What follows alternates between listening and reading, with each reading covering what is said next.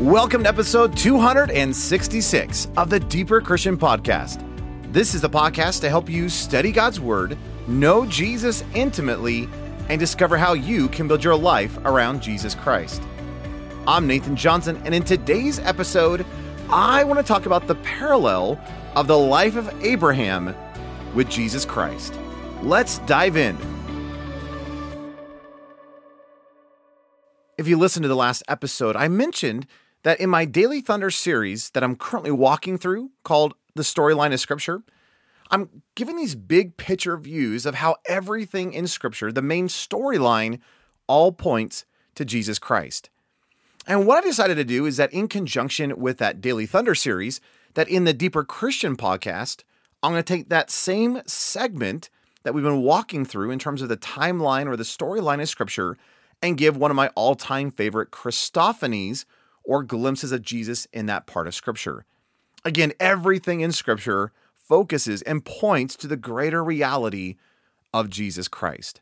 Well, in this week's episode for the storyline of Scripture, I was talking about the idea of the kingdom promised, and I was looking at the life of Abraham. It's an amazing reality to think that God, out of all the people of the world, called one man and said, hey, would you walk by faith? Would you trust my word? And would you come follow me? Come out from the from the world that you know, out from the people, your family, and go to a place that you know not of. And it's amazing that when you look at the life of Abraham, his whole life is a demonstration of faith in the word and the promise of God. Now, in the Daily Thunder series, I fleshed that out on a whole nother level.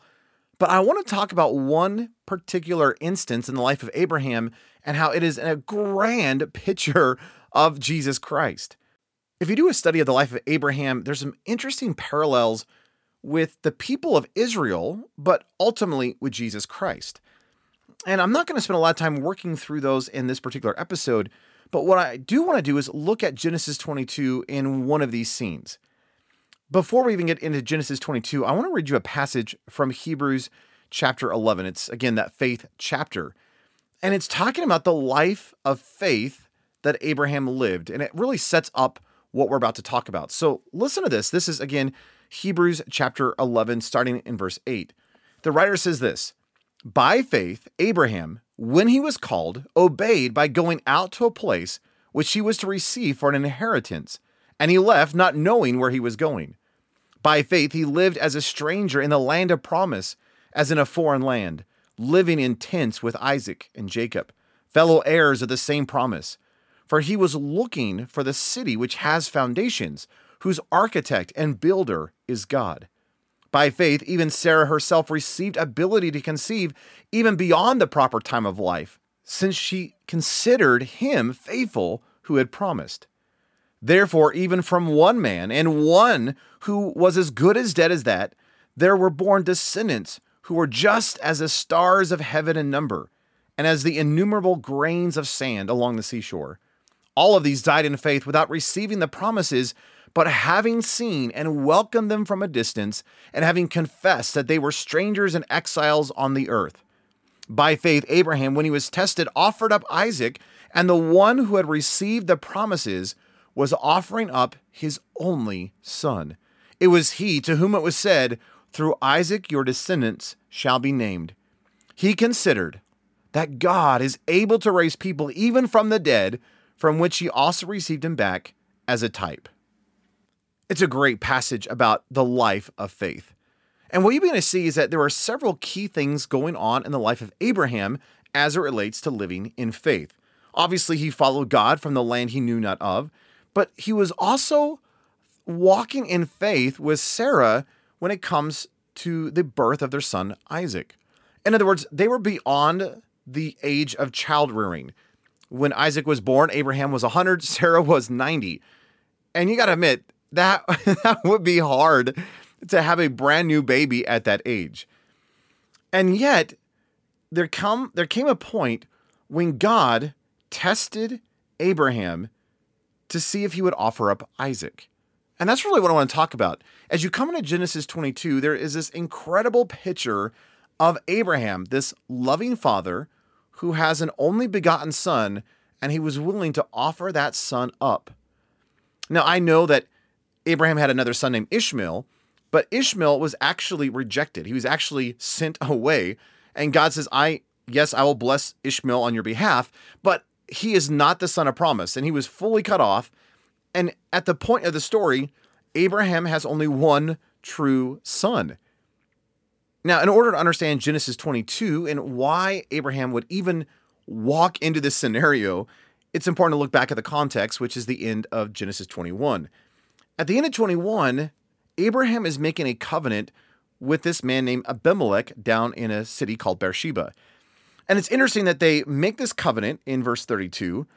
And it says that in verse thirty-three that Abraham planted a teramis tree at Beersheba, and there he called upon the name of Yahweh, the everlasting God. And in Hebrew, that everlasting God means, or it's it's the Hebrew term El Olam. So you get this idea that Abraham is making this covenant, but in the midst of this covenant, Abraham looks at his God and he just says, wow, Lord, you are so good. And he calls upon the name of Yahweh, his God, and he declares forth God's name as El Olam, or the everlasting God. It'd be a fascinating study for you to walk through just this idea of El Olam. When we talk about the everlasting God, we're talking about the God who holds the universe in the palm of his hand, as Isaiah says. He uses that term with this idea of the universe. And you get this picture that God is mighty, God is great, God is in control, God is sovereign. And Abraham is looking at this whole scenario, and he calls upon the name of his God, and he says, God, you are the everlasting God. God, I can trust you. So it's not by accident then, and you come into Genesis twenty-two, and God is testing Abraham's understanding of the fact that God is El Olam. And this is what Genesis twenty-two says. Now it happened after these things that God tested Abraham, and he said to him, Abraham, and he said, here I am. Then he said, take now your son, your only one, whom you love, Isaac, and go forth to the land of Moriah and offer him there as a burnt offering on one of the mountains on which I will tell you. So Abraham rose early in the morning and saddled his donkey and took two of his young men with him and Isaac his son. And he split wood for the burnt offering and arose and went to the place of which God had told him. On the third day, Abraham lifted up his eyes and saw the place from a distance. And Abraham said to his young man, stay here with the donkey while I and the boy go over there, and we will worship, and we will return to you. Then Abraham took the wood of the burnt offering and put it upon Isaac his son, and he took in his hand the fire and the knife. So the two of them walked on together. Then Isaac spoke to Abraham his father, and he said, my father. And Abraham said, here I am, my son. And Isaac said, behold the fire and the wood, but where is the lamb for the burnt offering? And Abraham said, God will provide for himself the lamb for the burnt offering, my son. So the two of them walked on together. Then they came to the place of which God had told him, and Abraham built the altar there and arranged the wood and bound his son Isaac and put him on the altar on top of the wood. And Abraham stretched out his hand and took the knife to slay his son. But the angel of Yahweh called to him from heaven and said, Abraham, Abraham. And he said, here I am. And he said, do not stretch out your hand against the boy and do nothing to him, for now I know that you fear God, since you have not withheld your son, your only one, from me. Then Abraham lifted up his eyes and saw, and behold, there was a ram after it had been caught in the thicket by its horns. And Abraham went and took the ram and offered it up as a burnt offering in the place of his son. And Abraham called the name of the place, Yahweh will provide. As it is said this day, in the mount of Yahweh, it will be provided. That is such an incredible passage. I absolutely love Genesis chapter twenty-two. I just want to point out a few things. I, I just want to show you the parallel between Abraham, this loving father, and his only begotten son, and the reality of what Jesus did upon the cross. Again, everything going on in the Old Testament is a foreshadow. It's a picture of something greater, this greater reality of Jesus and his work upon the cross. So again, you have this loving father, and God comes up to him and says, Abraham, I, I want to test your faith. I want to see if you'll do this. Abraham, I want you to take your son and go to a mountain of which I will show you. again, it's an interesting calling of, will you trust me? Will you go to the very place I will show you? Just as he was called out of Ur and from his family to go to the land of promise, so now in the land of promise, God is asking Abraham to trust him and go to the mountain on which he was going to offer up Isaac. And it says that Abraham took his son and some servants and the donkey and literally traveled for three days. Now, I don't want to make too much of this, but it is interesting how many times in Scripture the idea of the third day shows up. In fact, it seems like every time that phrase shows up, on the third day, something significant is taking place. And I, I again, I think it's just a picture, a, a pointer, if you will, to the resurrection of Jesus Christ, that ultimately the third day is the great day. It's the day that Jesus rose from the dead. So Abraham goes, and on the third day, he sees the mountain from a distance. So Abraham turns into his these young men that were with him, and he says to them, stay with the donkey. Now listen to the profundity of what Abraham is saying. He says, the boy and I are going to go over there. We will worship, and then we're going to return to you. It is so profound to me that Abraham knew that he was going to return with Isaac. And again, as we just read in the book of Hebrews, Abraham, though he had never seen anyone raised from the dead, he had such confidence in his God. He knew that the promise of God was going to come through Isaac. And because Isaac had not had any sons, he wasn't married at this point. Do you realize that Abraham knew, had such confidence of saying, okay, God, uh, I'm going to trust you.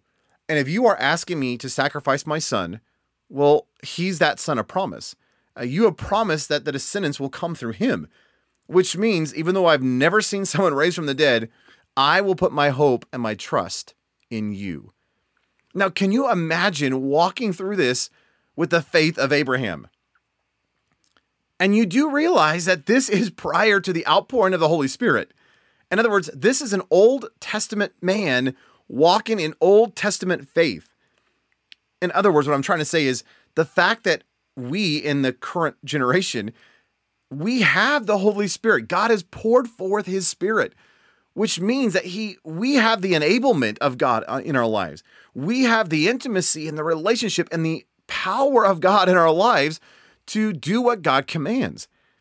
And yet here you have this incredible picture of faith of an Old Testament man who looks at the promises of God and says, all right, I trust that. I will believe you. And yet here we are, the people who should be the people of faith, filled with the very promise of God, the Holy Spirit. And yet how often do we wrestle? How often do we argue? How often do we decide not to obey the word of the Lord? That is so convicting to me. It's also interesting to mention that that this is the first time the word worship shows up in Scripture. Uh, there is a kind of a study principle that anytime you see a word, it's the first time it shows up in, in the Bible, that first instance is kind of giving some major context or insight into that concept. In other words, if you really want to understand worship, you really need to study Genesis chapter twenty-two, because this is the first time that word worship shows up. And again, it's a beautiful picture in light of this idea of Abraham sacrificing Isaac.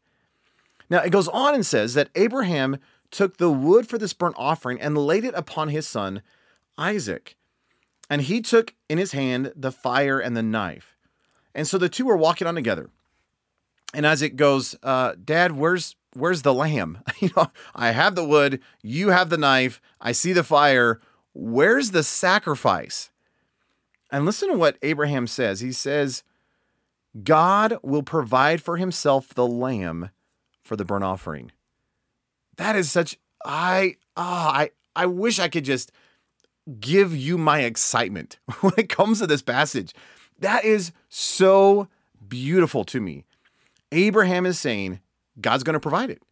God will provide the lamb for sacrifice. And it is not by accident he says a lamb. We know that, you know, in several years from now, about four or five hundred years, that uh, with Moses, there's going to be the Passover lamb, and it's going to be by the blood of that sacrificial lamb that they escaped Egypt. And what you see is that that is the motif, or that's the picture all throughout Scripture, ultimately leading to Jesus Christ. And the New Testament writers were constantly saying, wow, he is the Lamb of God. He is the sacrificial lamb. He is the, uh, the, the, the, the Lamb sitting upon the throne. That is, that is so profound to me that even in this scene, Abraham in his faith was looking forward saying, God will provide a lamb. Several scholars have pointed out the fact that when it says that Abraham took his boy or his lad, his son, Isaac, you know, some have said, well, how old was Isaac? And it's intriguing, you know, you technically that word in Hebrew supposedly, you know, could be anything from, well, you know, seven, eight, nine, ten years old up through, you know, adulthood. And when you look at this idea that Isaac was carrying the wood for his sacrifice, several scholars have pointed out that the amount of wood necessary for, you know, a burnt human sacrifice would be hundreds of pounds of wood, which means Isaac, if if he's carrying it on his back, was not carrying, you know, he wasn't like seven or eight years old carrying several hundred pounds of wood. I wouldn't be surprised. I can't prove this biblically, but it would not surprise me when you start to see these parallels between this passage and the life of Jesus. It would not surprise me at all if, when we get into the eternities and, and God's given us the insights of all these incredible passages, and we find out that Isaac was right around thirty-three years old. That word in Hebrew for boy or lad, supposedly from what I could discover, legitimately could be translated up to, you know, your mid-thirties. And so the fact that it could be, and the fact that Isaac apparently was strong enough to carry a bunch of wood, he was either a late teenager or a man. And it just makes sense in the whole scheme of Scripture that the parallel, the parallels are just too perfect in this story. And it's like, well, again, I can't biblically prove this. This is just a guess, a conjecture on my part. But it wouldn't surprise me if we find out that he was in his early thirties. I'll just, maybe I'll just stop there. But think about this. There is this mountain, and Isaac is going to be sacrificed on this mountain. And so Abraham, the father, puts the wood for the sacrifice on his son, and Isaac carries his own wood for sacrifice up the mountain. Do you realize that is the very thing that Jesus did? Here is God, the loving Father, who is allowing his only begotten son to climb up a mountain called Golgotha, carrying his wood for sacrifice. It was called a cross. And when you begin to look at this story, you begin to realize that there's something happening in the story of Abraham and Isaac that goes far beyond just, well, that's a nice story, that you're seeing a glimmer of something, a, a shadow of something that is to come. And so here they are, they, they get to the top of the mountain, and, and Abraham builds the altar and puts Isaac on top of that sacrifice. Now, we often talk about the faith of Abraham in this scene, but do you realize how much faith Isaac had to have had in his father?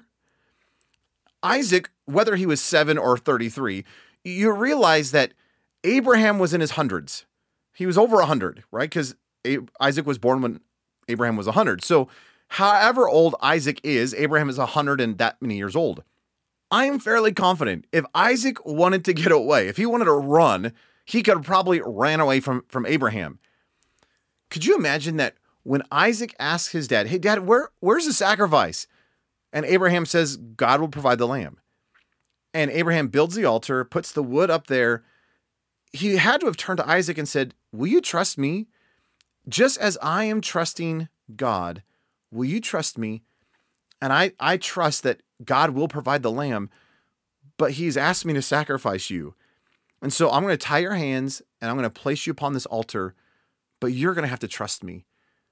And the amount of faith that Isaac had to have had in his dad had to have been immense. But the reason I think he could have that amount of faith in Abraham is because he saw over and over and over again the faith that Abraham had in his God. And so there's this trust of saying, okay, dad, if God is asking you to do this, I'll trust you. And so here's Isaac upon the altar, and Abraham lifts up his knife and is about to bring it down. And of course, Abraham is stopped and he says, hey, no, no, no, don't touch the boy. For now I know that you fear God, since you have not withheld your son, your only son, from me. And I love this. Abraham raises his eyes and he looks, and behold, he sees this ram caught in a thicket. And he goes, wow, see, God has provided the lamb. And he calls the name of this place Jehovah Jireh, the Lord will provide. And then there's this little caveat that said, because on this mountain, as it is said to this day, the Lord will provide it. And you start to realize, huh, so on the mountain of this Lord, uh, the mountain of the Lord, this mountain, this Mount Moriah is forever going to be called Jehovah Jireh. The Lord provides. And you see that because why? God provided a lamb in place of Isaac. And you realize that in the larger scope of things, God is looking at Abraham saying, Abraham, just as you are a loving father and you put the wood of the sacrifice on your only begotten son and he carried it up the mountain and you were willing to sacrifice your son, do you realize that there is coming a day when I, a loving father, I'm going to take my only begotten son and place the wood of the sacrifice upon his back and he is going to climb up a mountain and I will not stay my hand. He will be that lamb of provision. He is that perfect sacrifice. He is that Passover lamb. What an amazing picture of the cross. And perhaps what is maybe more profound is to realize that the mountain of which Abraham took Isaac for the sacrifice is a mountain that we find out is Mount Moriah, which is the Mount of Jerusalem.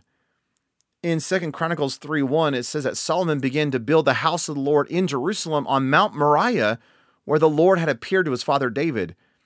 Mount Moriah, the place where Abraham took Isaac, was Jerusalem. And though the Jews believe that Abraham did the sacrifice on the Temple Mount, when you actually look at the topography of the hill, if Abraham went to the top of the mountain, that top of the hill is a place that you and I know as Golgotha. Do you realize that the place that Abraham was willing to lay down his son Isaac is the very same place that Jesus, with the wood of the sacrifice, climbed up a hill and was willing to lay down his life? That just as the lamb of sacrifice was a sacrifice in place of Isaac, so too Jesus Christ is my provision, that I have grace, I have received mercy and forgiveness, and I no longer have to pay the penalty. God himself has taken the penalty on him. As Paul says in Second Corinthians five twenty-one, he made him who knew no sin to be sin on our behalf, so that we might become the righteousness of God in him. He took on my sin so I could take on his righteousness. God is still Jehovah Jireh. He is still the provider. And just as he foresaw in advance the need of a ram in a thicket so that Abraham could sacrifice that lamb, so that Abraham and Isaac could walk back to that two young men and the donkey, that same God of promise is looking at you and I saying, do you realize that I am still the God who provides? I am still the God who makes provision on your behalf. And do you realize how profound it is to realize that Jesus is our perfect sacrifice? I love that story about Abraham. Not only does it showcase Abraham's incredible faith and trust in his God, not only does it show Isaac's trust and faith in Abraham and in God, but it's a great reminder for all of us that God still is a God of provision. God is faithful. And I think it's a beautiful picture of how we can see Jesus in the Old Testament. There are so many layers to this with the crucifixion event. Uh, in Eldersley, the discipleship program that I teach at, we spend an entire night just looking at Abraham and just the layers upon layers upon layers of how profound this story is in light of Jesus Christ being the Passover Lamb on our behalf. If you love to see these kind of things throughout, specifically the Old Testament, I would encourage you to pray and ask God to open up your eyes and your heart that as you're reading through the Old Testament, that yes, we need to, you know, read and study the Old Testament in its context and its original intent and its original culture and all that, all that stuff. But as I keep saying, every page of Scripture is showcasing the grand reality of Jesus Christ. Well, if you'd like to join me in the Daily Thunder series, where I'm walking through the storyline of Scripture, kind of looking at the big picture of Scripture, kind of giving some broad brush strokes on what is happening through the entirety of Scripture and how it all points to Jesus Christ. I'll leave a link in the description in the show notes if you'd like to follow that particular podcast. And thanks for listening to this episode of the Deeper Christian Podcast. For show notes of this episode, please visit deeperchristian.com forward slash 266 for episode two sixty-six. If you like this kind of teaching, I would encourage you to check out my weekly wrap-up email. In that email, I kind of put all things Deeper Christian at your disposal. I give all the quotes, all the articles, podcasts, and all that kind of resource stuff that's been kind of released that week. And I just put it in one simple email that goes out on Saturday mornings. If that would be a blessing or a help to you, I really think it could just add some value and give some resource of how to just grow in your intimacy with Jesus Christ and your understanding of God's Word. And if you're interested in that, I'll put a link where you can sign up for that weekly wrap-up email in the description and in the show notes as well. Regardless, know I am standing with you, I'm praying for you, and I'm cheering you on as you build your life around Jesus Christ.